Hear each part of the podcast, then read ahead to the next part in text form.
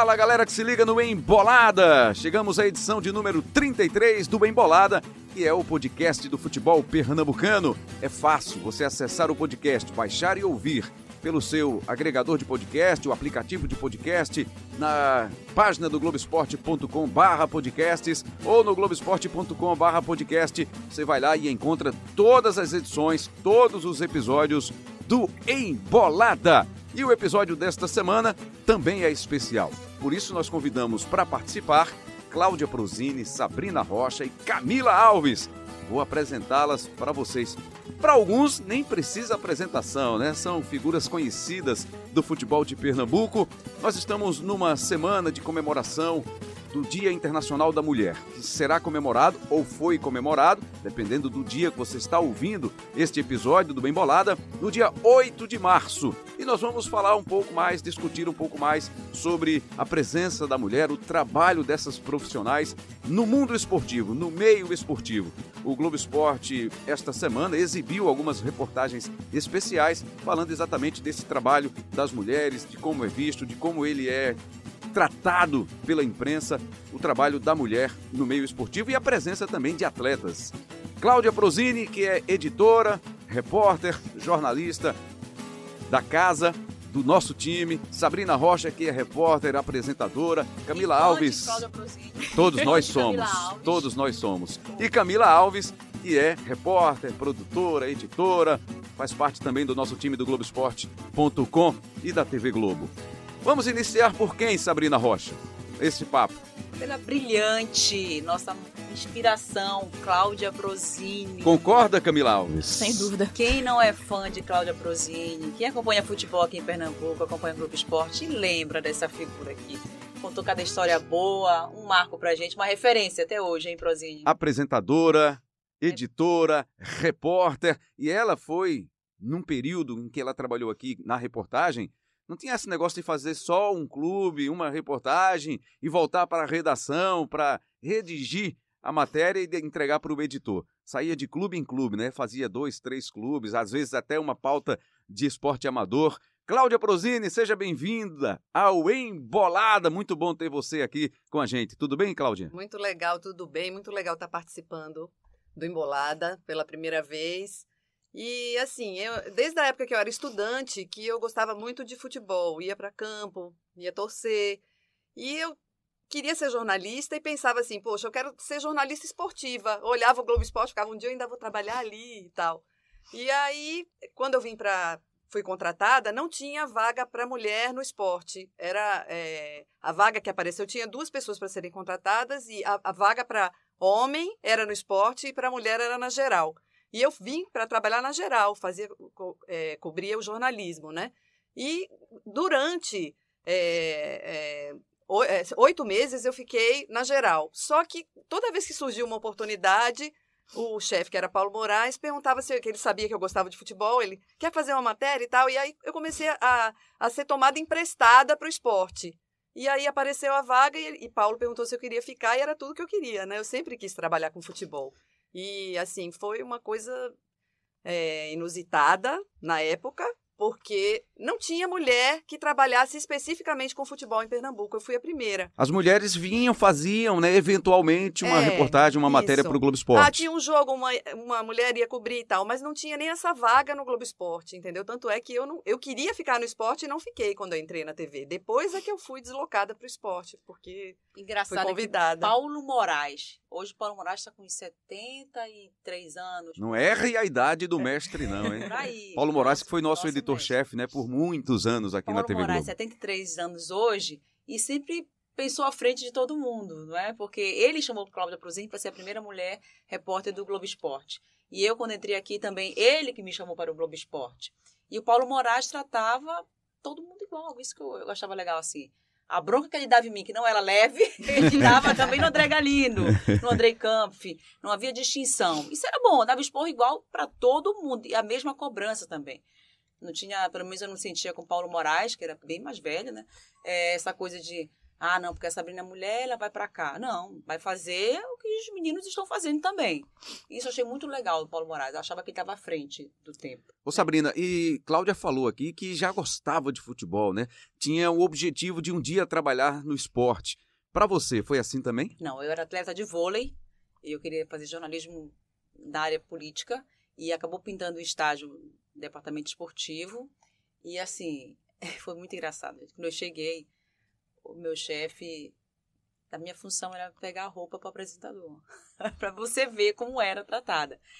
O chefe da equipe, mas outros homens da equipe não, me receberam muito bem, é, perceberam que eu não, não manjava de futebol, tiveram toda a paciência para me ensinar e tudo, e eu acabei me apaixonando e fiquei. Isso em Belém ainda, Isso né? Belém, Você é paraense. Exatamente. E Uhum. o primeiro jogo que eu fui, eu lembro, se fosse hoje, é um torneio início, aquela competição que todos os times participam, estádio do Paysandu lotado.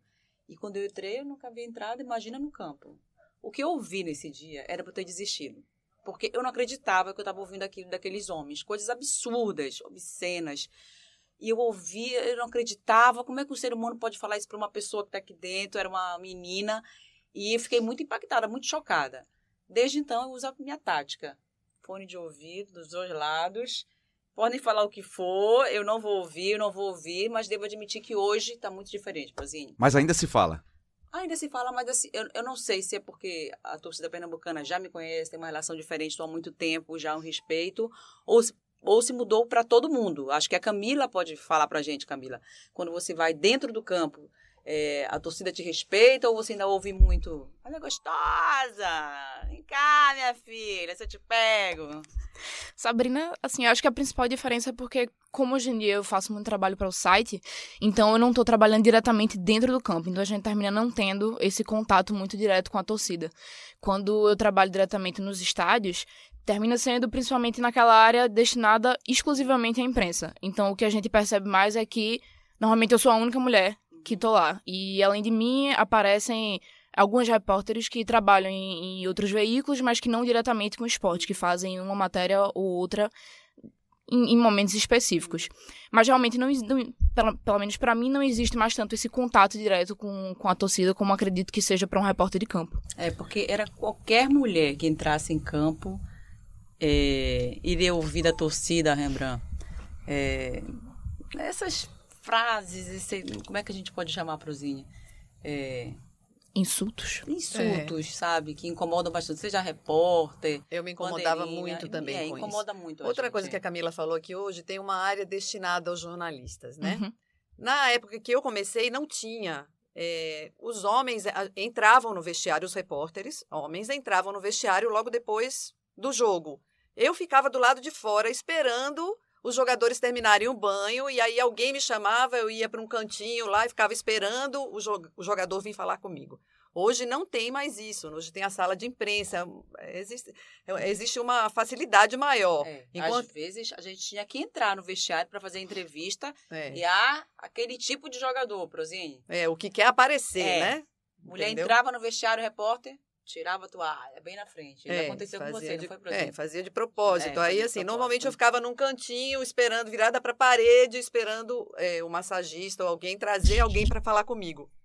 Realmente eu não sei o que passa na cabeça, né, de, de- de um jogador ao ver uma mulher entrar no vestiário, tá ali trabalhando, É. né, e ter uma relação profissional, tirar a toalha, ficar pelado ali na frente, que como é que uma pessoa dessa raciocina? Eu não, eu não consigo imaginar. É. Se raciocina, né? Se raciocina, realmente é... Eu, eu tô aqui mais para ouvir esses depoimentos É, de e naquela vocês. época a gente achava assim, pô, que a gente estava invadindo uma É. área deles, entendeu? Assim, é, não é assim, a, a mulher tem o direito de trabalhar com isso também, não, ela está invadindo a área dos homens, não era mais ou menos. Eles não entendiam, né? Que ali era para todo mundo, né? Quem quisesse trabalhar, A gente estava brigando pelo nosso espaço, pelo não estava invadindo a área de ninguém, né? um espaço conquistado, né? Brilhantemente por vocês.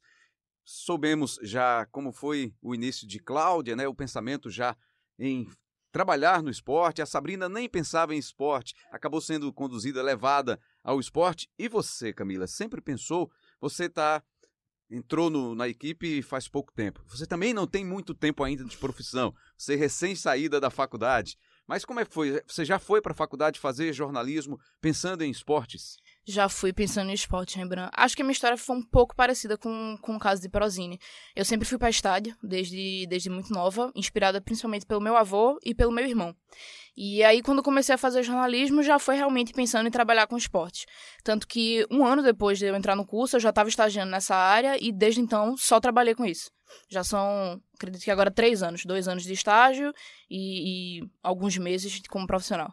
Você, das que estão aqui, né, Sabrina, Cláudia, você já vem de um movimento mais forte, esse movimento feminista, essa força da mulher. Quando você iniciou esse trabalho no esporte, como é que você se preparou para lidar com isso também? O que Sabrina relatou, o que Cláudia relatou aqui, dessas, desses insultos, dessa falta de educação de grande parte da torcida, especialmente com as mulheres? Rembrandt, acho que principalmente lendo sobre essas coisas. E assim, e lendo principalmente sobre a questão do movimento feminista. Porque quando eu comecei no curso, não tinham muitas pessoas, pelo menos no curso, que trabalhavam com a área de esporte. As pessoas que estagiavam eram principalmente homens, não tinham mulheres que trabalhavam com isso. E eu não conhecia outras repórteres mulheres com quem eu pudesse conversar e dizer, eu tenho dúvida nisso, nisso, naquilo, e eu gostaria de saber como me portar em determinadas situações. Então, eu realmente não tinha contato com essas pessoas. Então, acho que de uma certa forma eu precisei meio que descobrindo como é que isso seria feito. Agora, Camila, uma pergunta. É, você que saiu da faculdade há pouco tempo. Você acha que as mulheres têm pouco interesse em ir para a área esportiva ou elas têm receio e nem tentam? Porque a gente vê poucas mulheres, até chegando para estagiar com a gente, não, não tem muita. Por quê? Sabrina, eu acho que é uma mistura das duas coisas. Acho que que não é, não é necessariamente só pela questão de, de, falta de vontade, não. Existem, eu conheço mulheres que gostariam de trabalhar com esportes, mas nunca tiveram oportunidade para isso. Que já tentaram, inclusive, fazer testes em, em, jornais aqui pelo estado, mas que muitas vezes não são chamadas em detrimento de, de outros homens. Então, assim, e acredito que isso, inclusive, às vezes passa na cabeça da pessoa. Assim, já teve teste de eu, de eu chegar a fazer, de eu ver que tinha um homem que também se interessava pela vaga e, e eu pensar que, de repente, ele seria preterido no meu lugar pelo fato de ser homem a gente nem chegava a ter esse raciocínio todo, né, Prozinha? A gente ia, se jogava, nem lembrava, não tinha nem tempo, na nossa época nem dava para pensar assim, ah, eu sou mulher, eu sou... Não, tenho que ir, esquecer que eu sou mulher e tentar de igual para igual e brigar, porque a gente não tinha eh, ainda esse empoderamento, não é, Prozinha? É, não, havia... não, tinha, não tinha nem tanta consciência não do que estava é, acontecendo, né? Exatamente. Da importância, por exemplo, eu Hoje eu sei a importância da importância que foi eu, eu abrir essa porta uhum. aqui. Porque veio um monte de gente junto, né? Foi indo depois e muitas mulheres procurando. Não, ela pode, isso é possível, eu vou fazer também, entendeu? Mas a gente nem, a gente não se dava conta. Assim. Acho que hoje em dia o que acontece é muito de assim, a gente saber o potencial que tem, mas nem sempre ter a certeza de que aquilo vai ser reconhecido. A gente então... tem sempre que estar tá provando é que sabe que pode. Às vezes a gente nota que o homem, ele já é, ele, todo mundo já acredita, já pensa, não, ele sabe, ele pode. A gente tem que estar sempre provando, sempre provando, sempre provando. Melhorou, mas ainda existe isso. Vocês me permitiram fazer qualquer pergunta nesse embolada dentro do tema, logicamente. e o que eu quero saber agora é o seguinte: a gente está falando aqui da relação com a torcida que é estranha em alguns momentos, não é legal, não é bacana, não é educado por parte do torcedor.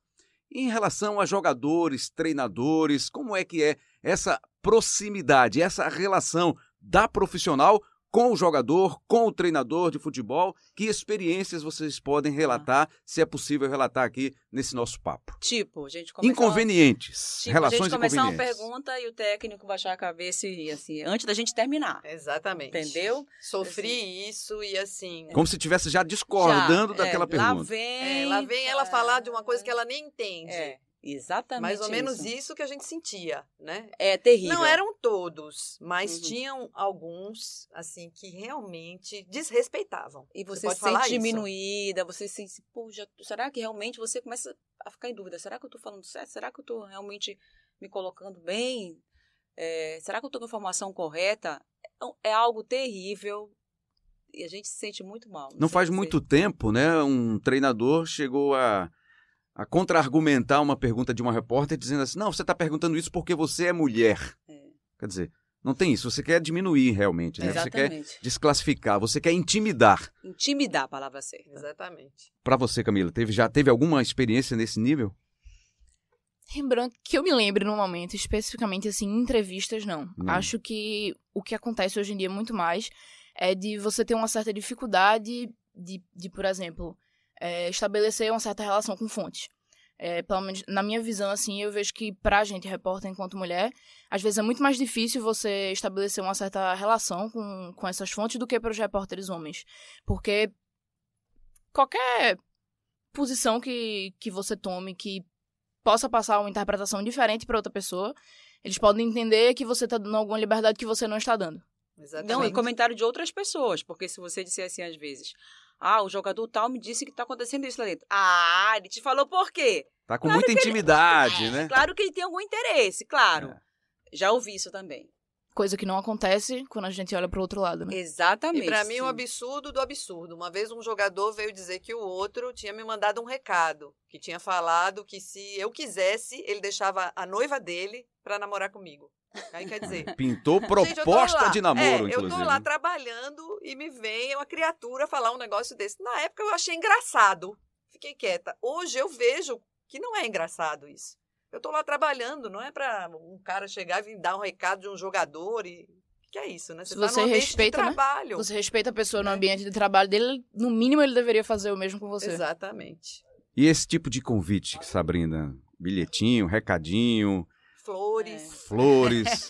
Rola, rolou em algum momento? Já. Lá atrás? Já, já. Hoje em já. dia, ma- hoje em dia Hoje menos, em dia, né? menos. Tá vindo uma nova geração de É. treinadores aí mais atualizados. O pessoal tá mais atualizado, não é? É, com o momento, com a, questão do, com a questão do feminismo, mas já recebi flores, já recebi telefonemas, já. Mas eu sempre tirei por menos. Por, a- geração da Camila, não. Eu acho que a geração da Camila bate logo na mesa e faz uma É, confusão e tá Exatamente, certíssimo. É. Negócio faz desse- logo um escândalo. É. Um negócio desse hoje em Exatamente. dia vira matéria. Só, exatamente. Só que na, é, há um tempo, se eu fizesse isso, eu po- eu poderia até ser descartada, ficaria, é, começariam a falar de Ah, mim. tá arrumando confusão. tá arrumando confusão. Era tirar por menos, Era né? tirar Era por tentar. menos. A gente sempre fez isso. Para manter o nosso espaço, até a gente mostrar que realmente sabe, pode, e chegar a Camila agora, por exemplo, e se alguém vier com um papo desse para ela, escandalizar. Entendeu? Se a gente fizesse isso lá, lá atrás, talvez não tivesse continuado aberto o caminho. Ou sim, ou não. Mas eu tirei meio que por menos.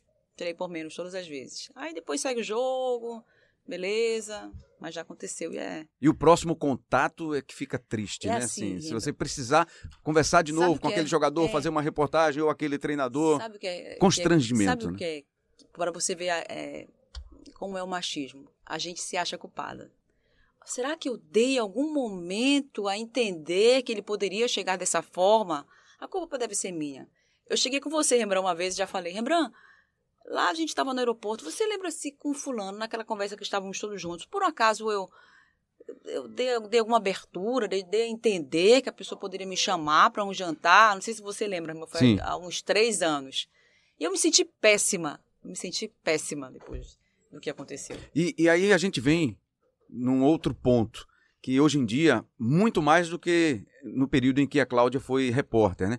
Que é de viagens. Você acompanhar o clube fora, né? Viajar às vezes até no mesmo voo, ficar às vezes no mesmo hotel. E isso, para alguns jogadores, é sinal de que, olha, aqui pode rolar alguma coisa, aqui pode pintar algum interesse. Vou jogar um, um verde para tentar colher um maduro. Mas eu acho que muitos dele têm deles têm consciência de que isso não é mais possível. Né? Eu- Hoje eu acho que mudou totalmente. É, eu acho totalmente. que mudou muito mesmo. Você tem acompanhado bastante, tem viajado Tem muito, viajado. né? A E isso não relação- tem acontecido. A relação é totalmente diferente. Assim, ele já olha realmente como profissional, há um respeito, é, não há mais espaço. Não há mais... é, isso que aconteceu há três anos que eu conversei com você na época, Rembrandt, foi de um treinador de uma geração antiga aí, uma geração. ó, hoje, nem treinador mais jovem e jogador de futebol também não, não tem mais. Ainda bem, estamos livres. Isso é bom, isso é importante. É, as coisas precisam evoluir, né? É, que bom. E graças a Deus evoluem, né? É. Cláudia Prozini, tá mais fácil hoje trabalhar com esporte? Excluindo aí, tirando essa parte de relacionamento, mas mesmo de questão de, de reportagem, de acesso, de comunicação, de possibilidades que você tem para ampliar uma reportagem, para aprofundar uma reportagem. Quais são as diferenças para a reportagem hoje, na sua visão, você que é atualmente editora e acompanha, vem acompanhando esse trabalho de evolução na reportagem, feminina especialmente? Eu, eu acredito que sim, que as coisas estejam mais fáceis para as mulheres. Eu acho que a gente, antes, a gente teve que romper um.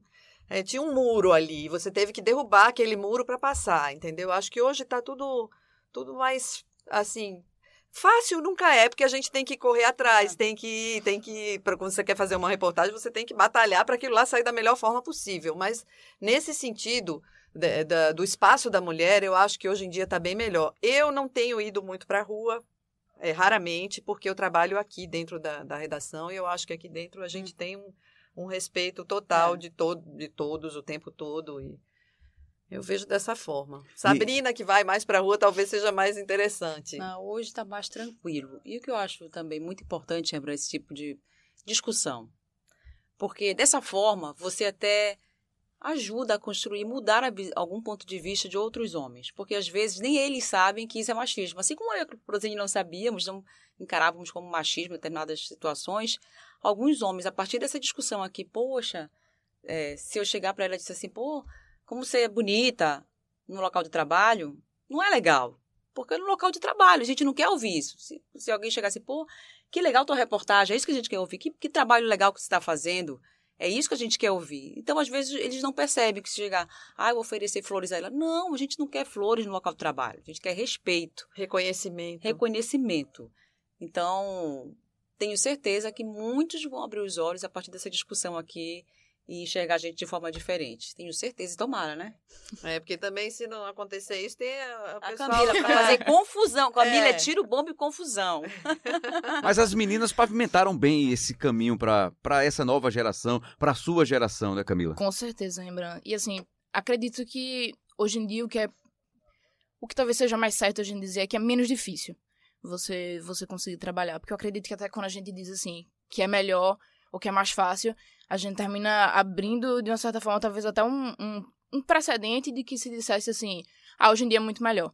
E a gente sabe que Antes era muito pior, era muito pior, mas hoje em dia continua sendo difícil. Não, eu acho que, é, que realmente hoje a, a exigência está muito maior. Uhum. Do que, é, as coisas vão mudando, então, então ninguém quer mais aquela coisa superficial. Sim. Entendeu? As coisas estão mais aprofundadas. Então, hoje, é, o, o, grau de exigência para uma reportagem é muito maior do que era antes também. Entendeu? Tanto uhum. é que a uhum. gente pega uma matéria de antigamente, pega uma de agora, você vê a diferença, né? Do aprofundamento de tudo. Então, acho que a, as dificuldades são substituídas por outras. É isso. Entendeu? A é gente vai conseguindo se livrar de uns fantasmas. E vai ganhando é, outras coisas diferentes, né? É, Acho que é como o Prozine disse. Teve, assim, elas viveram viveram certas dificuldades na, naquele período, vivem outras dificuldades nesse período, e eu passo por outras dificuldades também agora. Então, é como se fosse um, um constante processo é, né, de, de aprendizado, mudança. de mudança. A gente, é, eu costumo dizer que eu, eu tenho só de, de aqui na, na Globo 30 anos de trabalho.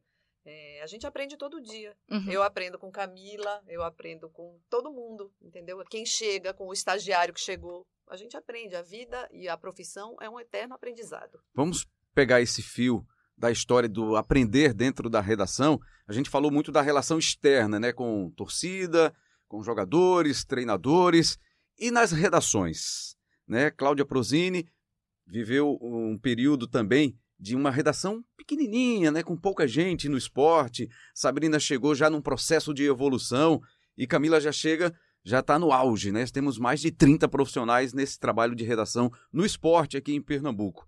Como é que era e como é que está agora, sabe, é, Cláudia Prozini? Tem muita diferença? Como é que está a relação com os colegas? É, a, a, nessa questão de, do, do feminismo. Do respeito. Ah, eu acho que hoje em dia é bem melhor. Bem melhor mesmo. Mas ainda não é o ideal.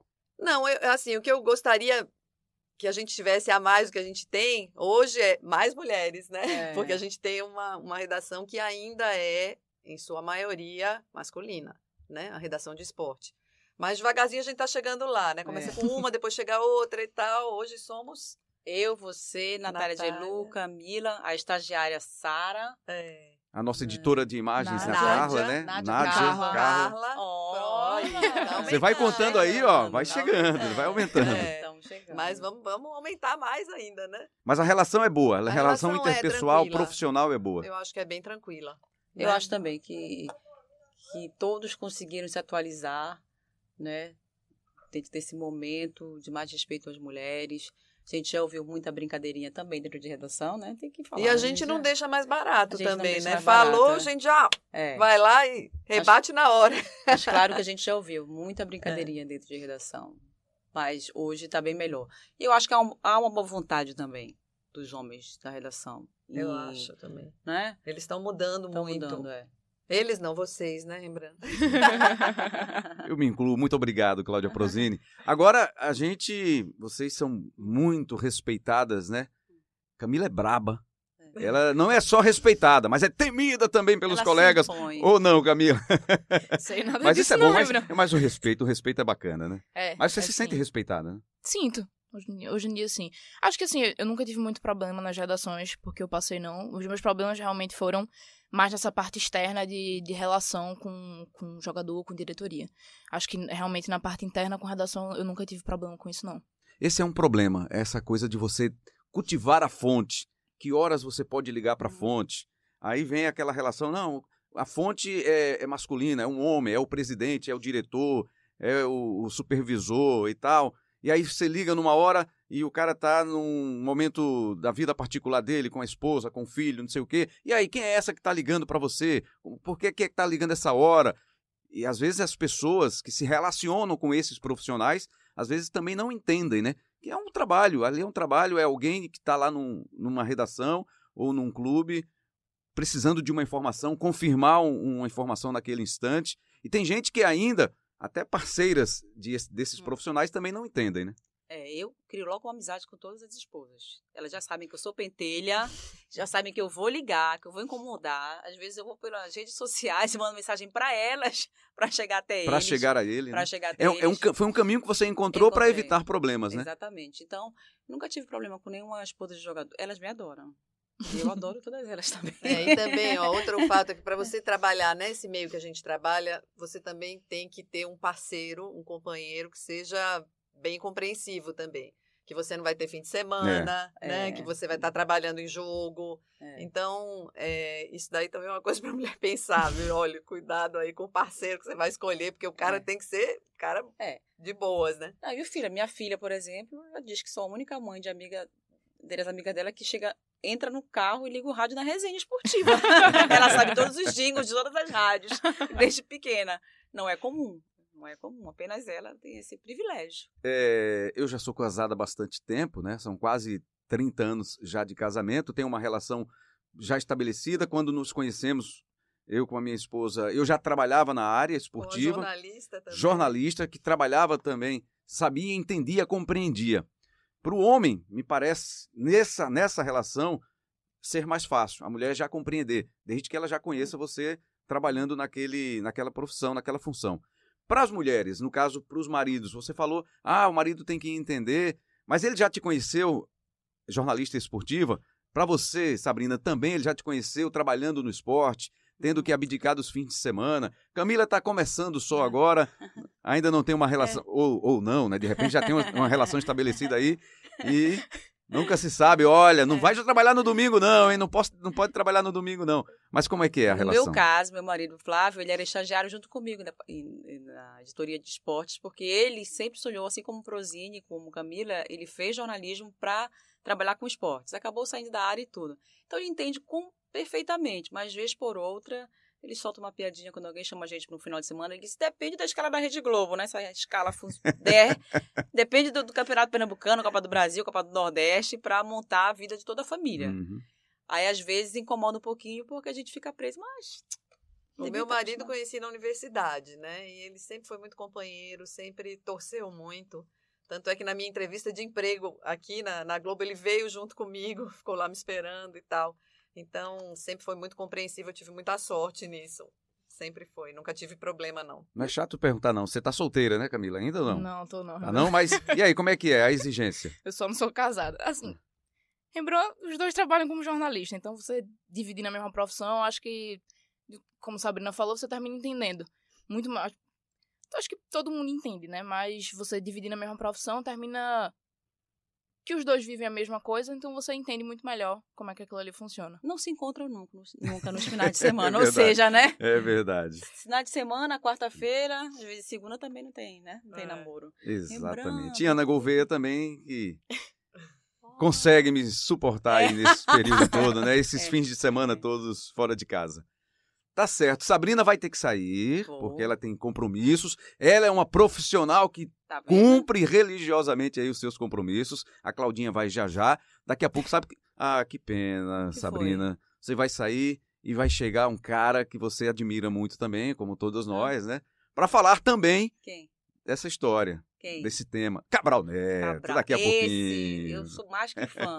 Então estarei bem representado. Vai falar melhor que eu sobre Antes- feminismo. antes- Vai falar melhor que eu, porque ele sabe tudo. Antes de você sair, queria que você deixasse aqui uma opinião sobre a eliminação do Santa na Copa do Brasil, né? O Santa foi, conseguiu segurar aí a pressão do Atlético, levou para os pênaltis e acabou eliminado nos pênaltis, Então, Sabrina. Mais uma decisão por pênalti né, na Copa do Brasil. A gente passou pelo Náutico com isso, Afogados. Afogados. E agora o Santa Cruz, lá vai eu ficar acordada até tarde para acompanhar. É, lembra, eu acho que o Santinha merecia, assim como o Náutico merecia, que fez um jogo muito bom contra o Botafogo. Seria justo o Náutico ter passado adiante naquela, naquele dia ali. E o Santa pela luta, eu acho que merecia também. E era necessário nessa grana para o Santa Cruz. Um milhão e meio nesse momento para o Santinha ajudar demais a, na Série C. Mas a vida que segue, eu acho que Itamachule sai da Copa do Brasil, mas com moral, não é? Eu acho que, que o Santa sai mais forte por ter chegado e lu- lutado até o fim. Não foi uma eliminação, né? De qualquer forma. Faltou alguma mensagem da sua parte para esse tema, para esse debate, para esse episódio? Já achei que tá tudo ótimo É. e que a gente vai conseguir atingir mais homens. Nada de chegar, ai, que linda que você tá. Não, diga que a gente é inteligente, tá? Que a reportagem Valeu, estava ótima. Exatamente. Obrigada, Rembrandt, Prose, Camila. Volte sempre. Voltarei. Me chame mais vezes. Traga Cabral Neto para cá, mande ele para cá. Cláudia Prozini e Camila Alves. Camila, você está acompanhando o esporte, né? Tá no dia a dia do esporte pelo globesport.com/pe. O esporte empatou de novo, né? Depois da goleada sobre o Afogados, o time voltou a fracassar.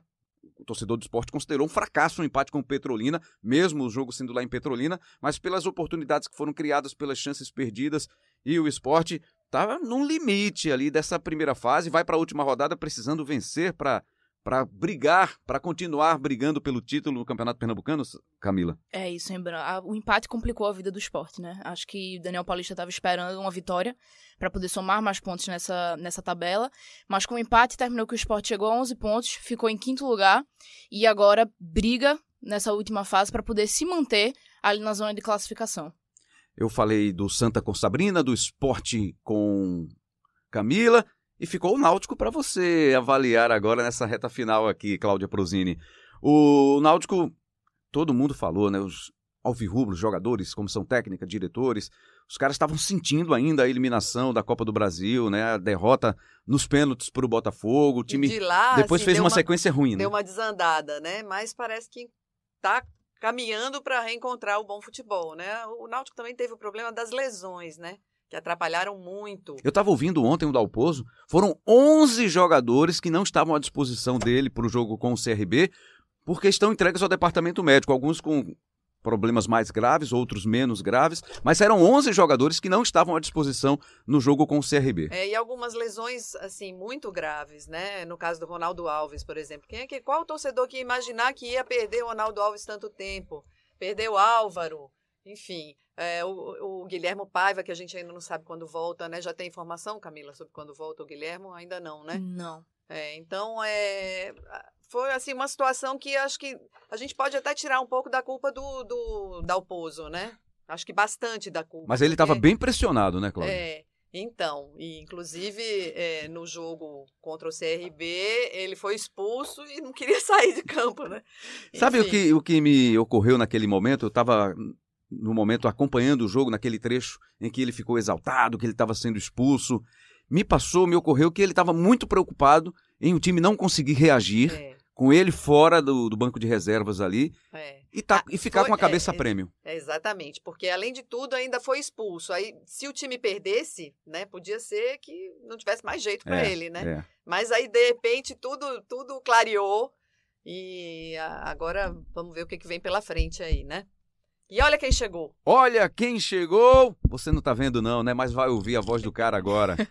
Eu quero que ele inicialmente fale do tema, né? Do nosso papo aqui, o tema do episódio, que é esse trabalho das mulheres no meio esportivo, esse reconhecimento que tem sido bacana ao longo do tempo aí, elas têm conquistado o terreno mais do que justo e Cabral Neto é contra as mulheres no esporte? Eu não acredito, Cabral. Tudo bem, Cabral Neto? Eu, cheguei, eu quero deixar claro que eu, deixei, eu cheguei agora. Não, você já sou, estava aqui desde o início. É que a eu gente... sou reserva de Camila, de Sabrina e de Cláudia. Estava esperando que uma delas Perfeitamente. tivesse uma contusão, uma lesão muscular. Mas estava igual aquele jogador reserva que fica ali aquecendo. Professor, tava, eu tô aqui. Jorge Passou Mendonça, aqui na frente, ó. Jorge Mendonça na Copa de 78. Ficou ali 10 minutos aquecendo para entrar em campo. Então foi mais ou menos eu aqui, secando, ver se Sabrina saia logo. Passava aqui na logo, frente, na porta logo. do estúdio, é. para lá, para cá. E aí? Calma, calma, calma. Eu sabia que eu... eu tô aqui. Eu tô aqui. eu sabia que a qualidade ia cair, mas a vontade, o desejo ia continuar do mesmo jeito. Então, vá, vá. Com luta, com brilho, com garra.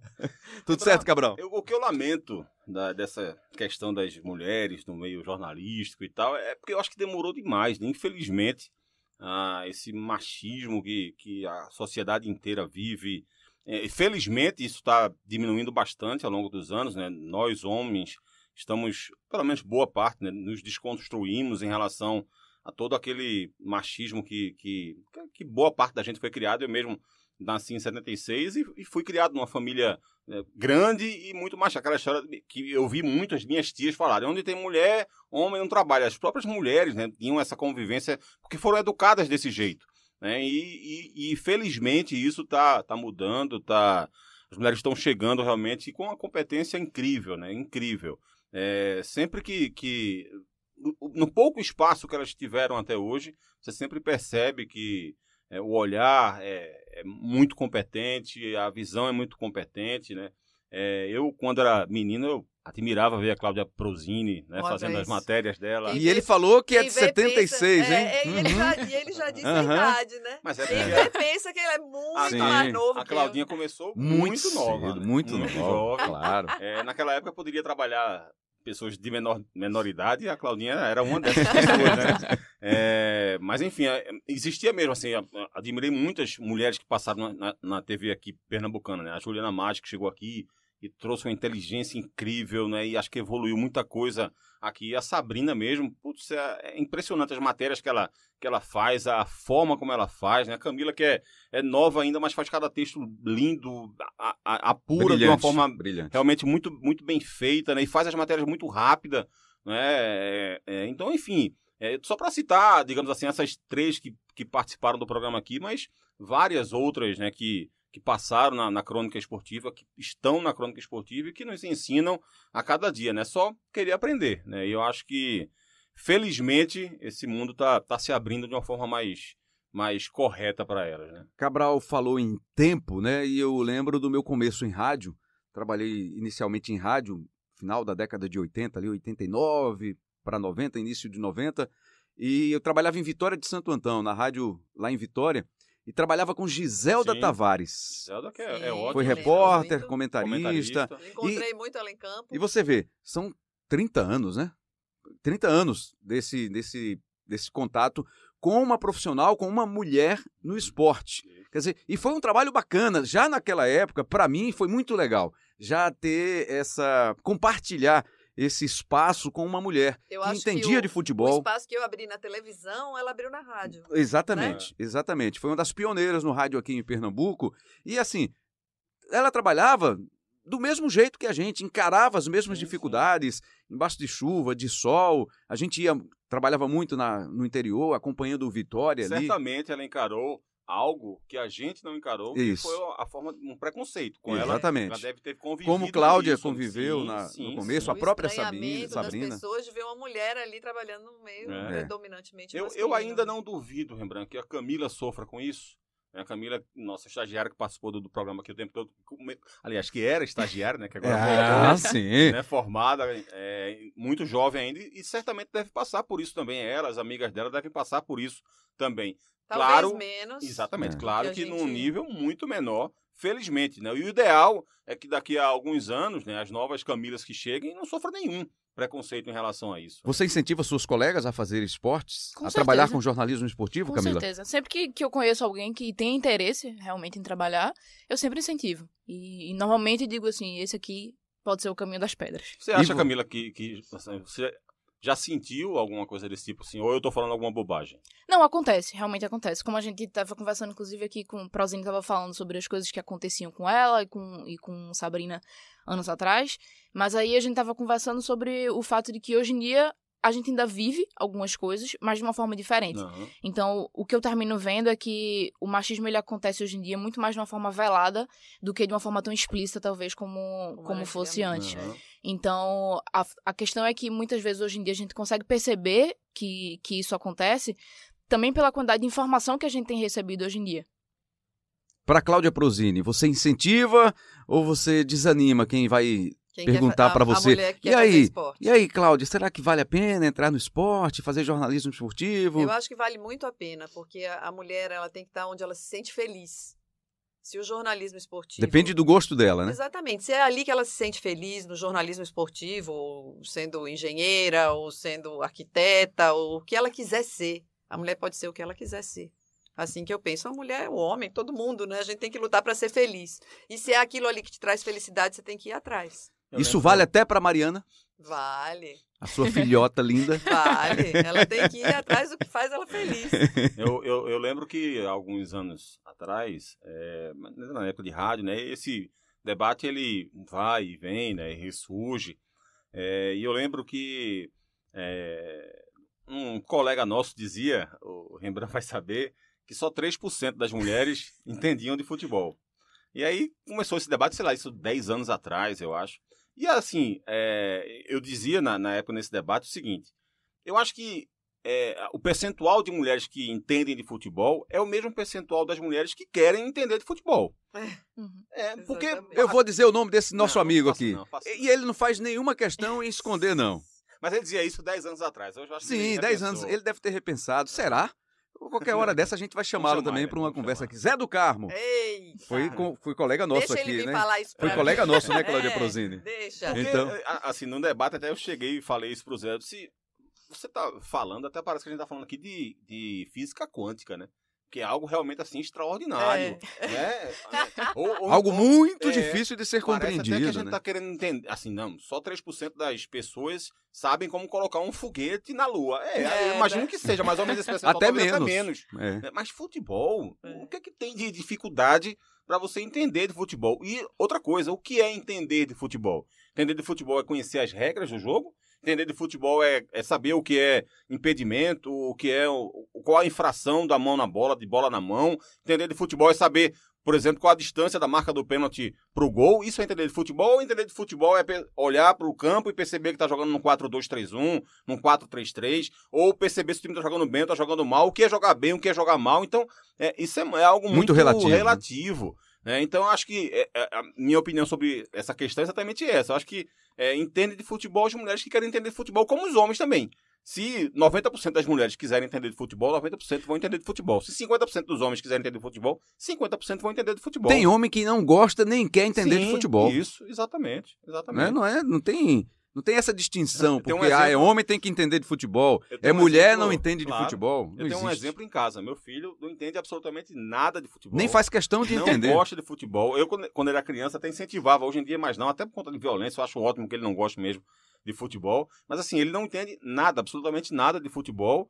é, E nunca quis entender de futebol. Então, é exatamente isso. Assim, eu acho que tanto faz se é homem, se é mulher, vai entender de futebol aquele que quer entender de futebol. É, é simples assim. É tão absurdo quanto, não, o lugar de mulher é na cozinha. Olha, e os homens aí ocupando a cozinha tão É. divinamente. Os, Ah, eu famosos chefes, de cozinha. né? maravilhosos, entendeu? Essa frase eu achei muito bacana quando o Botafogo fez uma, uma campanha promocional dizendo que lugar de mulher é no fogão.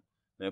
Mas não no fogão, Fogão. no fogão. No Botafogo, Não no Botafogo, é. que é chamado de fogão. E- Lugar de mulher então, onde ela quiser. Exatamente, né, não? exatamente. Do homem também, de todo Claro, mundo. A claro. gente tem que buscar a felicidade. Isso. O seu entendimento de futebol, para a gente finalizar, Claudinha, foi de, de criança? Você sempre pensou, ia a campo, ia para os jogos, assistia, mas você chegou a pensar em jogar futebol? Não, Não, né? nunca tive o menor jeito. Eu não consigo fazer embaixadinha, levantar a bola duas vezes, eu não consigo. Mas a gente tem uma craque aqui que vai falar já já sobre essa possibilidade. Mas então você não, nunca Não, pensou em é, jogar eu futebol? Ia, eu ia mesmo como torcedora Uhum. pro campo. Gostava de ver o jogo e tal. Mas aprender mesmo, eu aprendi trabalhando. Seu time fui ninguém sabe não, né? entendendo. Pra quem você torce, É, ninguém não, mas é sabe não, melhor. né? Não, sabe, sabe que me vem no estádio, mas. Quem conhece sabe, né? É, quem conhece sabe, eu não escondo de ninguém, não. Cláudia Prozini, você tem outros compromissos, você Isso. também, assim como Sabrina, como Camila, é uma mulher de muitas responsabilidades aqui Isso, na Vamos botar o emissora. jornal no ar, né? Vamos embora. Obrigado, ajudar Cláudia Prozini. Camila fica ainda, tá? Ainda tenho ainda umas questões para você, Camila. E certamente muitas mulheres gostariam de lhe agradecer por abrir o caminho, viu? É, ah, não, a Sabrina abriu o programa falando Eu exatamente sinto disso, maior né? orgulho disso, viu? Essa reverência na época, a assim, Cláudia Prozini. Eu achava legal, porque eu tava desbravando e tal, mas assim, eu não imaginava que isso ia ser um, um Aham. começo para muitas e muitas e muitas mulheres. Então, Aham. isso para mim é um motivo de orgulho, Sim, claro, totalmente. claro. E como é Né, que ela fica, já- Camila, nós quando o time também- dela ganha ou perde? Como é que ela fica? Fica tranquilinha? Ela fica ótima. Fica ótima. Ela Ela é fica ótima. sempre ótima. Ela só não fica muito bem quando o Vasco perde, porque aí o, Ah! o namorado fica bravo. Sim, sabe? É chato, eu... É, Cláudia Prozini, Nós também agradecemos, viu, Claudinha? Totalmente. Por tudo que você fez no jornalismo. Oh.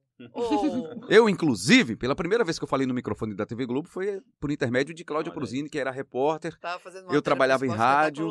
E aí ela foi lá, uma E ele canjinha cantou, aqui pra e ele gente. cantou. Em rede nacional, imagina É. só. Nossa senhora. Cláudia Oi, oi, não, Prozini. né? Não, oi, oi, oi. Não foi, ainda não era da, Não, né? da época do oi, oi, oi, não. Obrigado, Cláudia. Seja bem-vinda. Adorei participar. E, E volte sempre que quiser. Toda hora, toda semana você vê que a gente tá aqui, né? Nos papos do, do, do Embolada. A hora que você quiser, você bate aqui na, na porta do estúdio, ó. Quero dar uma opinião sobre tal assunto. Ah, porta aberta deixar, pra eu você. volto, eu volto. Tá bom? Volto sim. Valeu, gente. Obrigado, aí, Cláudia. Tá muito bom. Tá bom, vamos então. Camila Alves, agora eu quero saber. A pergunta que eu fiz pra Cláudia Prozini, né? Você tentou jogar futebol na sua vida em algum momento? De jeito nenhum. Não! Habilidade zero! Menor condição. Nenhum esporte.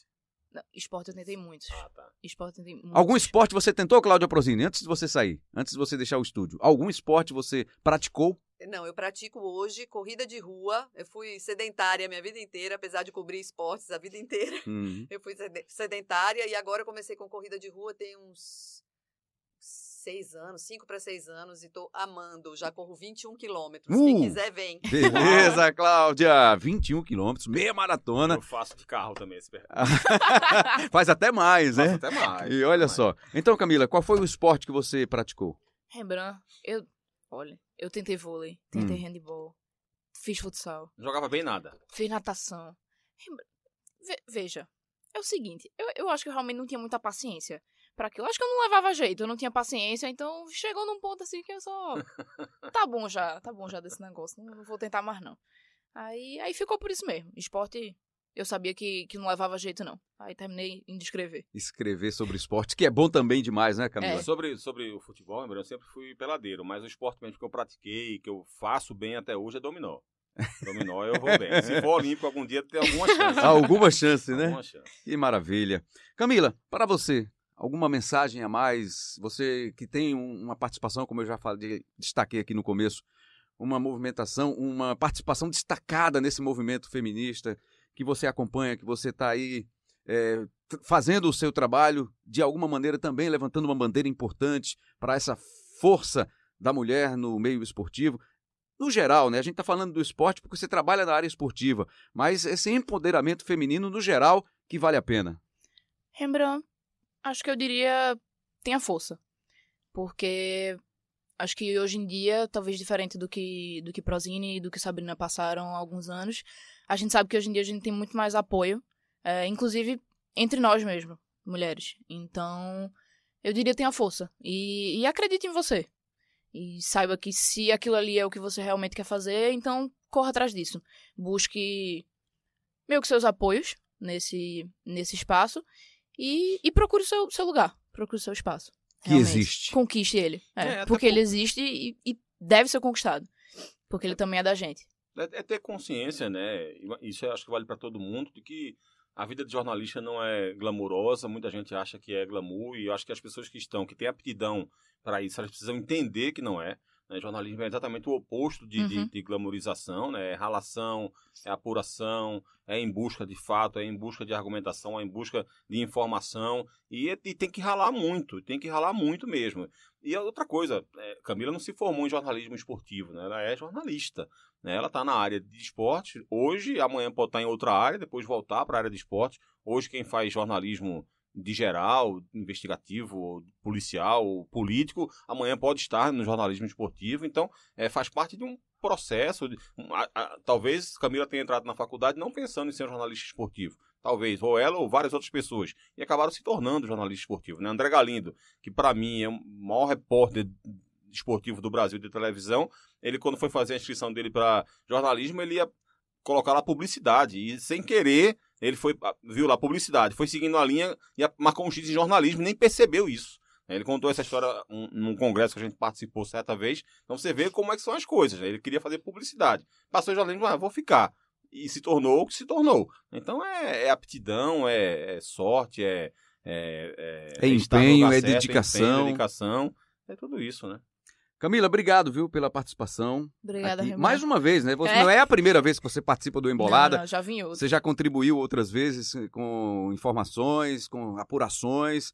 Teve um bem legal que a gente fez aqui, que foi o levantamento feito da Copa São Paulo de junho, Sobre a né? base, né? sobre a base, o que os jogadores que tinham disputado a Copa São Paulo em 2019, que tinham sido aproveitados nas equipes principais ao longo do ano de 2019. Vai, vai repetir esse trabalho em 2020, não vai? No início do ano que vem. No início do Então, ano que vem então já apresenta esses números. Bacana. Muita matéria bacana do futebol feminino também, né? É. Que, felizmente está se abrindo mais também. As pessoas estão olhando melhor, com mais carinho pro futebol feminino. Eu só lamento que o Vitória não tá numa situação boa no feminino, Camila. O que é que tá acontecendo com o meu Vitória de Santo Antão, hein? Tá parado por agora, Ah, né, tá Rembrandt? parado, o tá Vitória passou parado. por algumas dificuldades no, no ano passado, questões financeiras mesmo. De, de não Teve uma conseguir- parceria que não foi bem sucedida com Isso, Santa Cruz. Trabalhava né? com uma parceria com Santa Cruz e, e quando foi agora no início desse ano, a diretoria informou que essa parceria foi encerrada e como na última gestão terminaram ficando muitas dívidas para o Vitória com relação ao futebol feminino, eles terminaram encerrando a parceria e decidindo encerrar o time. Então, inclusive o Vitória desistiu de participar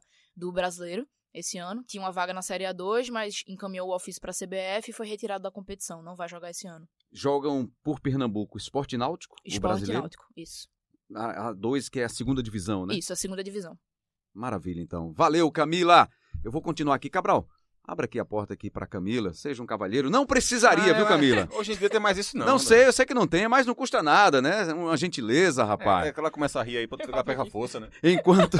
Olha só o que aconteceu. Enquanto eu lembro para você que está acompanhando o Embolada, é fácil para você acessar, para você ouvir, baixar e ouvir a qualquer hora, em qualquer lugar, do jeito que você quiser, da maneira que você achar mais interessante. No seu agregador de podcast, no aplicativo de podcast, na, na página do Globoesporte.com/barra podcasts, Globoesporte.com/pe. Lá você vai encontrar os caminhos para baixar e ouvir o seu podcast Embolada, o podcast do futebol pernambucano. Para a gente fechar o episódio 33, Cabral Neto, eu já falei há pouco com Sabrina sobre a eliminação do Santa, com a Cláudia Prozini sobre o momento do Náutico, a vitória contra o CRB. A Camila trouxe aqui uma pra gente, né, uma opinião também sobre esse empate do esporte com o Petrolina. Queria que você fizesse um resumo aí Um desse, resumo. desses últimos resultados dos Resumo. times pernambucanos. Um resumo, hein? Tá. Um resumo com tempo mais ou menos livre, começando pela eliminação do Santa na Copa do Brasil, que lutou, né? Foi Pois bravo é, o Santa bravo. Cruz, mas no final, nos pênaltis, o Atlético Goianiense fez por onde ganhar o jogo no tempo normal, né? Não É. foi eficiente para marcar os gols que precisava. O Santa segurou com luta, com empenho, com uma forte marcação, levou para os pênaltis e chegou na hora dos pênaltis, duas cobranças perdidas pelos tricolores. Pois é. Eu queria até repetir aqui é, aquilo que eu falei de- é, quando acabou o jogo, né? Entre o final do, do jogo, dos 90 minutos, e a cobrança de pênalti. Que é essa história de, de justiça no futebol, né? Se você olha só para o jogo, se você olha só para os 90 minutos, se você olha só para a partida, é, acho que é fácil identificar que se houvesse um vencedor seria o Atlético Goianiense. Por quê? Porque ele teve uma maior posse de bola, porque ele jogou muito mais tempo no campo ofensivo, porque ele teve muito mais finalizações do que o Santa, porque ele trocou mais passes do que o Santa. Enfim, em todos esses aspectos, a, a virtude do Atlético foi maior que a do Santa. Só que enxergar o futebol só dessa forma acaba sendo uma certa miopia. Né? E para falar de justiça no futebol, você precisa observar vários aspectos. A gente tinha ali um confronto de uma equipe que tem um investimento muito menor do que a outra, né? por estar na situação que está.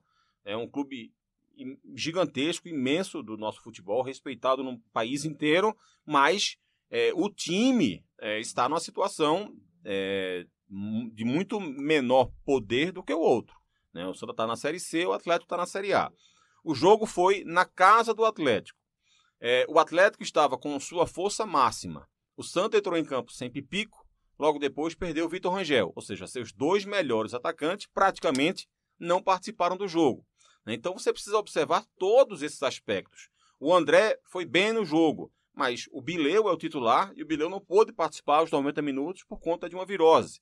Enquanto, repito, que o Atlético estava com sua força máxima. Então você precisa observar todos esses aspectos. Além disso, o Paulinho ainda foi expulso no segundo tempo.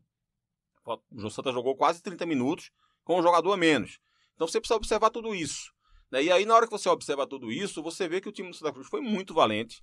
Acho que mereceu ir para os pênaltis, pelo menos, né? pela valentia, pela garra, pelo a, a, até um, um, comportamento em alguns instantes positivo. Né? O Santa, depois que tomou o gol, melhorou, equilibrou as ações, terminou o primeiro tempo com maior posse de bola do que o Atlético Goianiense. E isso é muito difícil. Diante de todo esse cenário que eu pintei aqui, era muito difícil que o Santa Cruz conseguisse fazer isso. E ele conseguiu fazer isso em determinado momento da partida.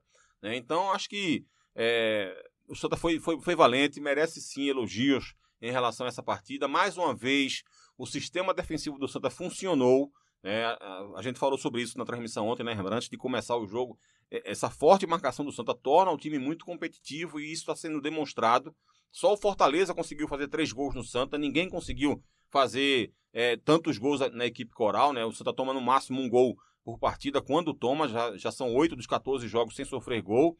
E desses três gols que o Fortaleza fez, é bom lembrar, dois foram de pênalti. Né? Então acho que esse sistema defensivo, de fato, tem tornado a equipe muito competitiva. Veja, o Santa Cruz já enfrentou o Fortaleza, que é da Série A, foi esse jogo que eu me referi agora. Enfrentou o Bahia e empatou. Enfrentou o CRB, que é da Série B, uma divisão acima, perdeu por apenas 1 a 0 Enfrentou o Náutico e venceu o Náutico jogando bem melhor que o Náutico, o Náutico tá na Série B. E agora pega o Atlético Goianiense, que é da Série A, e empata com o Atlético Goianiense. Então, nesses jogos mais pesados, o time tem dado uma resposta positiva. Então, acho que, que é, é, claro que fica a frustração, né, a dor para o torcedor de ter perdido esse um milhão e meio e ter percebido que a, a classificação ficou tão próxima ali, então isso tudo causa dor.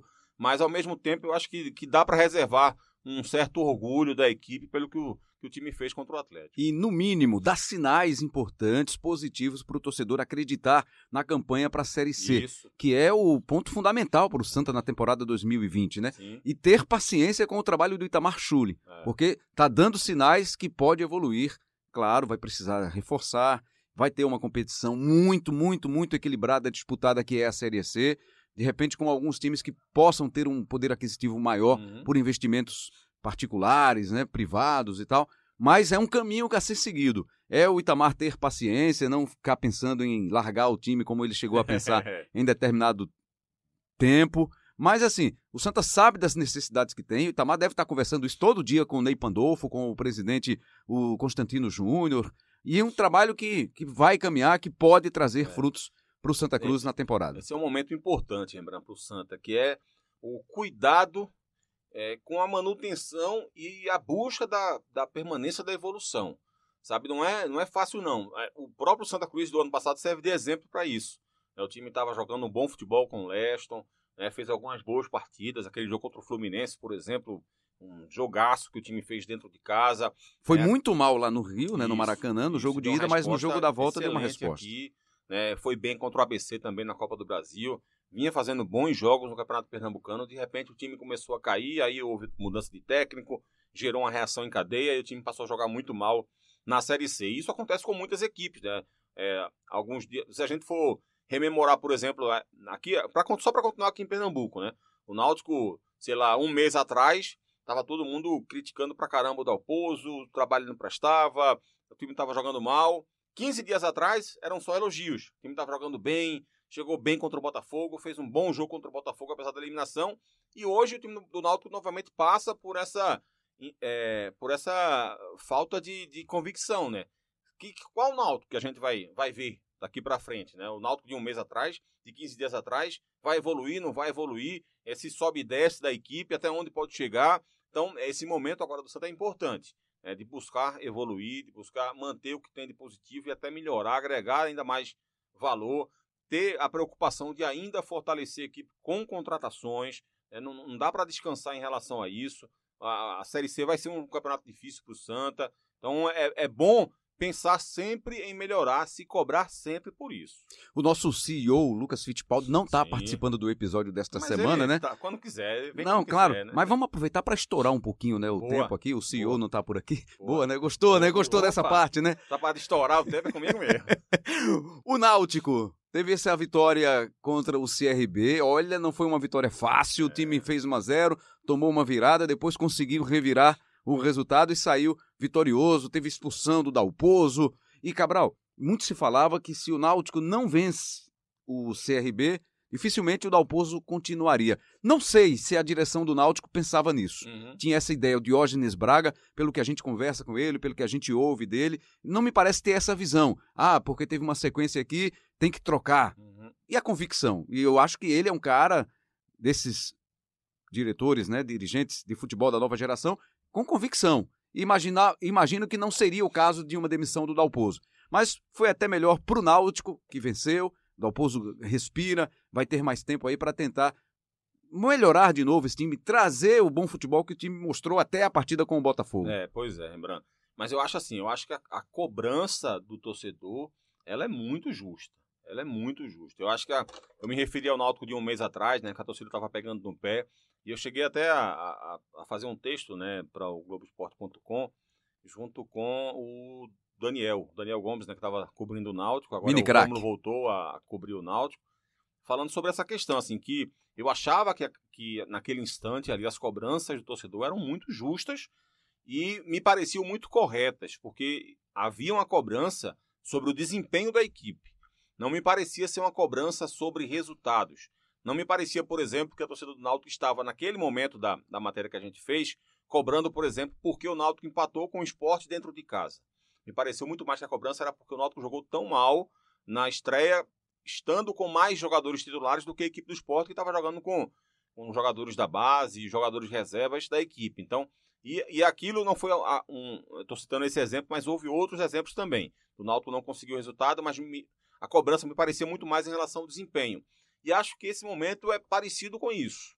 Eu acho que mais do que a cobrança pelo Náutico ter jogado, por ter perdido ponto para o ABC, por ter perdido ponto para o Central, por ter empatado com o Botafogo, a cobrança era muito mais porque a- o time estava jogando muito mal. O clássico diante do Santa foi algo realmente de chamar muito a atenção. O time foi mal demais. E aí, é, é- é culpa do Dalpozo? É, é culpa do Dalpozo, sim. Porque, espe- especificamente esses três jogos que eu estou me referindo, é, mesmo sem Álvaro, sem Matheus Carvalho, sem Guilherme Paiva, é, sem. Quem mais? O Ronaldo Alves que se machucou, o Diego Silva que acabou se machucando também no segundo tempo dentro do Santa. Todas a- essas ausências que o Náutico tem não justificam aquele futebol diante do Santa. Não justificam. O Náutico foi um time completamente dominado em um clássico. Isso é perigosíssimo, porque por que é perigosíssimo? Porque se o Santa estivesse um pouco mais inspirado, poderia ter tomado um sacode do Santa. Né? Poderia ter tomado um 3, um 4, um 5 a 0 do, do Santa Cruz. E aí? Né? A torcida, óbvio que não ia aceitar algo desse tipo num clássico de tanta rivalidade. Então, é preciso ter muito cuidado em relação a essa questão. É claro que o Dalpozo está tendo suas dif- dificuldades por conta de jogadores que estão fora, e a gente tem que analisar o futebol também dessa forma, também contextualizando isso. Mas, mesmo contextualizando isso, mesmo percebendo essa dificuldade por conta das ausências, não dava para admitir aquele futebol apresentado diante do Santa Cruz, também diante do ABC, diante do Central, mas, sobretudo, diante do, do Santa. Então, por isso que eu acho que as cobranças são justas mesmo. E acho que a direção do Náutico precisa estar sempre avaliando, sempre cobrando. Né? Acho que o Dalpozo é um técnico que, tem, que é inteligente, que tem capacidade. Mas se o trabalho dele não, não, não surtir efeito, porque houve um, um grande investimento. Se o Náutico não começar a dar uma resposta positiva, se não perceber o Dalpozo tentando encontrar soluções dentro do elenco e fazer o time jogar mais do que está jogando, mesmo com essas ausências, eu acho que ele vai ficar sempre com a cabeça prêmio, porque a torcida já demonstrou claramente que há uma grande parcela dela que desconfia fortemente do trabalho dele. Né? A gente tava brincando nessa história de estourar o tempo, viu, Fit? Nosso CEO, Sim. Lucas Fittipaldi, a gente é disciplinado. Sim, A gente vai ficar no limite do tempo aqui para finalizar agora com o esporte, né? Depois que goleou o time do Afogados, imagino que o torcedor rubro-negro tenha pensado, não, agora deslanchou, agora É. o time achou o caminho um e esbarrou no fácil, né? Petrolina. Teoricamente fácil Pois mesmo, é. sendo lá em Petrolina, Isso. mas o esporte não conseguiu superar o time sertanejo 0 a 0 Pois é, perdeu muitos gols, né, Rembrão? O Hernani mesmo foi, foi mal nesse, nesse sentido, perdeu alguns gols realmente não, não poderia ter perdido, mas o fato é que o time não conseguiu ir bem a, ponto de conseguir pelo menos vencer o Petrolina que está aí, que vai lutar contra o rebaixamento. Né? E o esporte tinha a obrigação de conseguir um resultado melhor e, e de, de ter, de forçar mais o jogo, de ter um desempenho melhor, de forçar mais o jogo. Não dá para aceitar o esporte na situação que está. Né? O esporte, por exemplo, para garantir realmente a classificação dele entre os seis, sem depender de outros resultados, vai ter que vencer o Santa. Né? Se ele empatar ou perder, ele vai correr o risco de ficar entre os quatro últimos colocados, dependendo do que acontecer nessa, nessa mesma rodada agora e na próxima também. de disputar um quadrangular Pensou? que é destinado aos clubes que vão brigar para não cair. No, no ano da volta à Série A, é inaceitável que é inaceitável, Rembrandt, que a gente esteja conversando sobre isso aqui, É. né? Que a gente esteja conjecturando essa possibilidade. Imagina se ela de fato acontecer. Então, é algo realmente muito preocupante. Você vai lembrar de- do que eu falei aqui em alguns podcasts atrás, da chegada do Daniel Paulista, e assim, é, é- é bom perceber esses detalhes. Né? O, o- o que eu falei foi o seguinte: o Daniel Paulista é um técnico que demora. é, na, recém, na recente história, história dele, é, ele acaba demorando um pouco para fazer o time jogar futebol, né, para mostrar um bom desempenho, exceto nas duas vezes em que ele, ele pegou o esporte de forma emergencial e ali não era para dar a cara dele, ali era para fazer um trabalho mesmo de ganhar ponto, de conquistar ponto, de se segurar na Série A. Quando ele assumiu o esporte para dar a cara dele, o esporte, apesar de ter bons resultados, jogava muito mal. Com o Boa Esporte, foram poucos jogos, exatamente porque o time jogava muito mal e o Boa Esporte acabou demitindo ele. E no Confiança, quando ele chegou, foram 10, 11 jogos muito ruins do Confiança. né? O time foi eliminado no Campeonato Sergipano, começou perdendo duas partidas na Série C, depois é que foi dando estalo nele. Né? E aí o time começou a crescer e começou a melhorar. Se queria contratar o Daniel Paulista como contrator, tem que, dar, tem que ter paciência, porque ele pode repetir isso no esporte. Não era a ideia de ter aquela resposta imediata, né? Imediata. Traz o Daniel Paulista que ele Não, vai mudar é. o jeito do time imediatamente. Tem treinador que consegue. Às vezes o treinador chega, ajeita o time, Dá aquele choque dá inicial. aquele choque inicial e depois também o time começa a cair de rendimento. Hum. Tem um cara que chega que consegue fazer isso imediatamente e mantém o time jogando num, num padrão legal durante um bom tempo. Tem técnico que demora a fazer o time jogar e quando consegue fazer consegue fazer o time jogar muito bem e durante um bom tempo. Tem outros que conseguem que demoram a fazer o time jogar bem, conseguem fazer jogar bem e logo depois para jogar bem também. Tem todo tipo de treinador, né? E o Daniel Paulista me parece, repito o que falei uns quatro programas atrás, me parece, eu não quero rotulá-lo dessa forma, mas há um padrão até aqui. Né? Nos, nos três clubes que estou me referindo, houve um padrão de uma certa demora para o time encaixar. Então, é bom esperar, já que contratou ele com convicção, né? Que, obviamente, ninguém vai demitir o cara depois de três, quatro jogos. Não é possível que a direção do esporte pense dessa forma. Então, tem que ter paciência mesmo, tem que apostar no trabalho dele. É, de repente vai pegar o Santa Cruz agora, uma vitória contra o Santa tem um peso muito maior do que uma vitória contra o Afogados. Isso pode servir de inspiração, pode servir de referência se o time fizer um bom jogo. Então, é, enfim, acho que, que, que a tendência é que melhore, porque está difícil imaginar que o esporte possa piorar. Né? Cabral Neto, espero que o tempo de sua participação no episódio 33 tenha suprido a sua necessidade. Acho que se tivesse duas horas não sofria, irmão? mas a gente faz um esforço aqui. Valeu, Foi legal, foi legal. valeu, Cabral Neto. Certamente a melhor parte do programa foi o começo. Até a hora que Sabrina saiu, depois começou a cair um pouco de rendimento. A gente agradece mais uma vez a Sabrina Rocha, a Cláudia Prozini, a Camila Alves, que participaram com a gente do episódio 33. Episódio muito especial, mais uma vez, para você que curte uma embolada, o podcast do futebol pernambucano. Agradecendo aqui ao trabalho da tecnologia do Johnny Nascimento. A edição é do Elias Roma Neto. Que abraça aí, Elias. Um abraço. Chefia, CEO, Lucas Fittipaldi. Cadê você, garoto? próximo episódio. A gente te espera. Um abraço para todo mundo. Até a próxima. É só você baixar e ouvir. Pelo aplicativo de podcast, pelo globesport.com.br podcasts, pelo globesport.com.br PE, tá lá o caminho para você ouvir o nosso papo. Até a próxima!